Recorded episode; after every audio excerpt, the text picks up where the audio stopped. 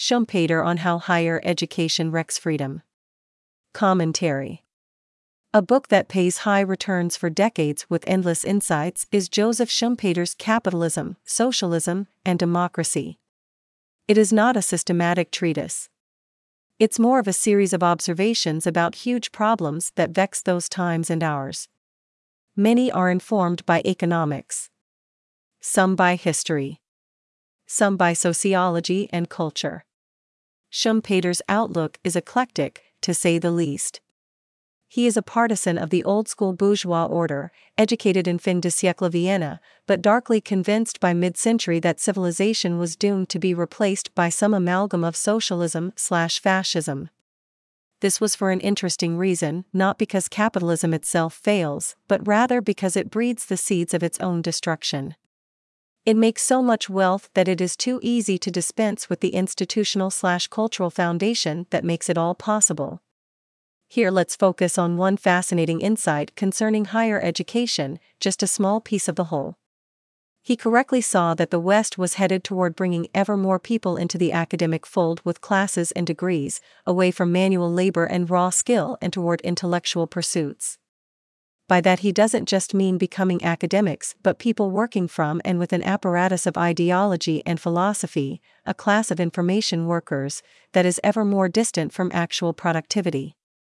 He is, in other words, speaking of the rise of the credentialed managerial class that would populate every field, among which were journalism and media, where workers are detached from the real world consequences of the ideas they push they would come to form a class of their own with unique cultural power and a united interest in constructing social and political systems that benefit themselves at others' expense. Let's see what he has to say. And keep in mind this is 1943.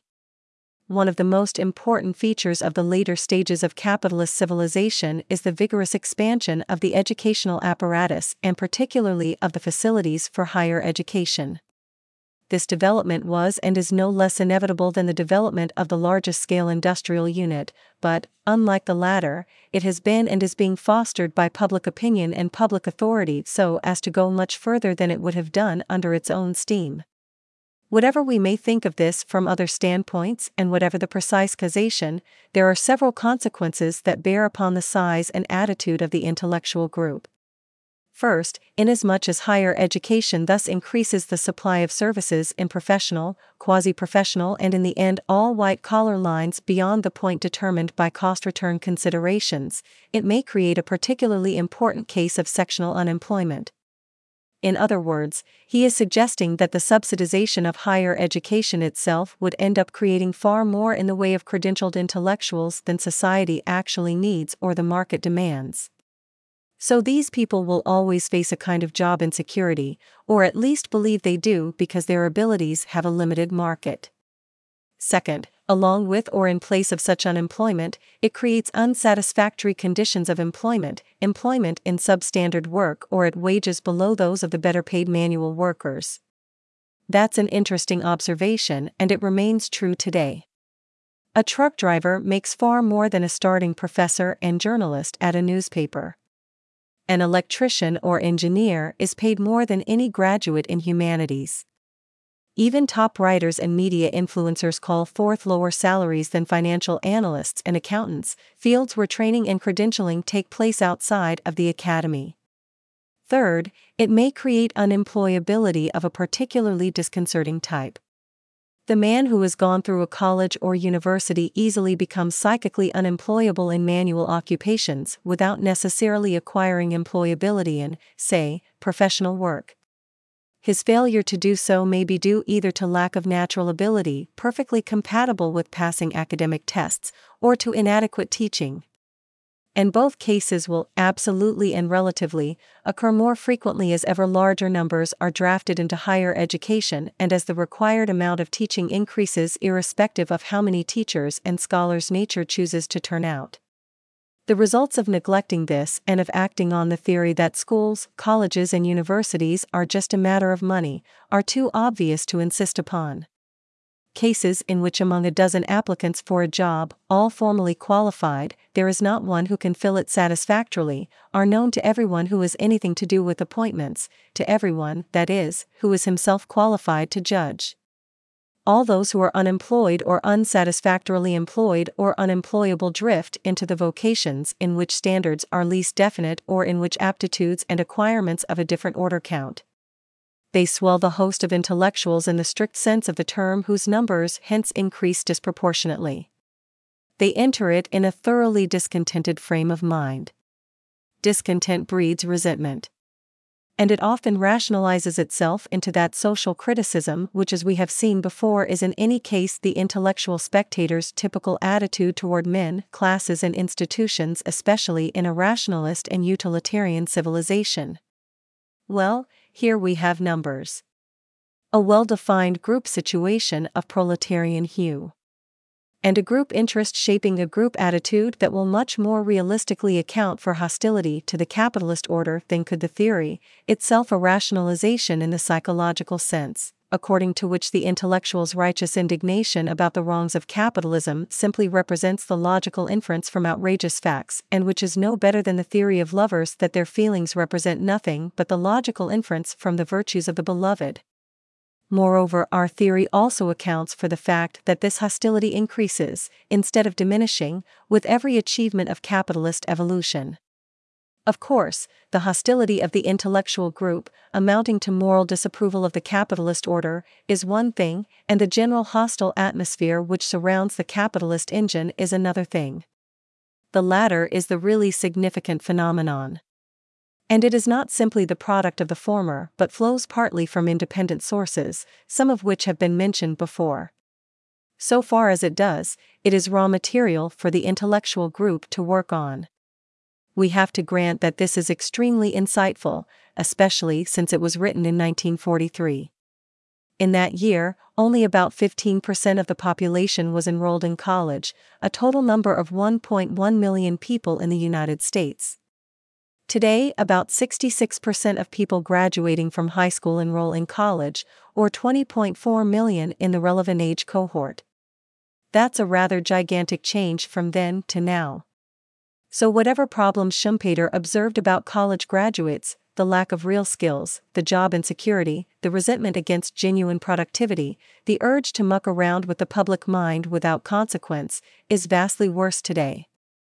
The last several years have seen the formation of the absolute hegemony of a ruling class that has zero experience in any real world commercial activity at all waving their diplomas and CVs, they feel themselves entitled to dictate to everyone else and endlessly pound the system of free commercial activity to conform with their own imaginings of social and cultural priorities, regardless of what either people or economic reality demand. The move toward every manner of Great Reset priorities is an excellent example. DEI on campus, ESG in the corporate world, HR in all management of everything, EVs and transportation, impossible burgers as meat, wind and solar as energy sources, and you name it, all are products of exactly the forces Schumpeter describes. They are by, for, and of the intellectuals born of university environments, implemented and enforced by people with a limited market for their knowledge set and so attempt to rearrange the world to better secure their place within it this is the expert class that Schumpeter predicted would dismantle freedom as we know it. Sure enough, the people who ruled the day during the catastrophic COVID lockdowns were not the practitioners, much less the workers who delivered the food or the small business owners or even the hands on epidemiologists.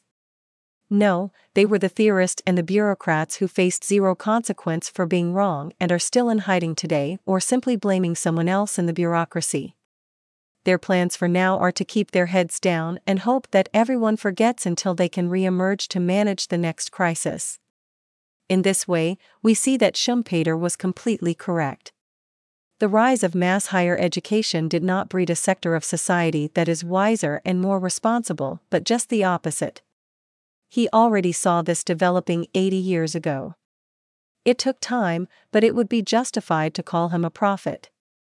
And where are we today? An entire generation is rethinking the model.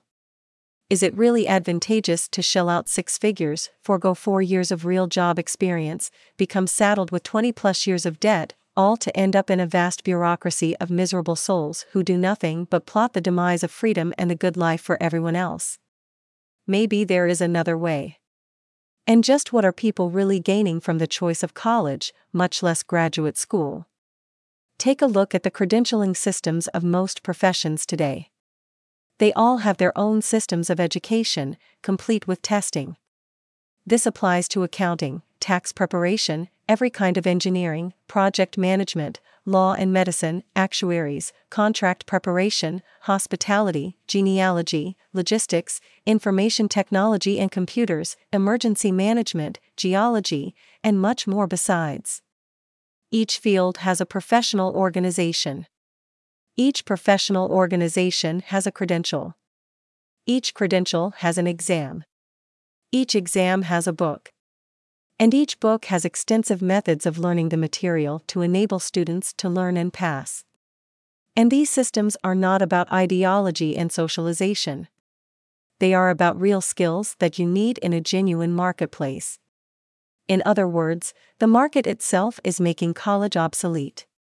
The push to force everyone into higher education has proven to be a massive diversion of financial and human energy, and, just like Schumpeter predicted, it did the cause of freedom no favors. It has only ended up breeding debt, resentment, and an imbalance of human resources such that the people with real power are the same people least likely to possess the necessary skills to make life better. Indeed, they are making it worse. Schumpeter's prescient warning was right on target. And that's a tragedy. From the Brownstone Institute.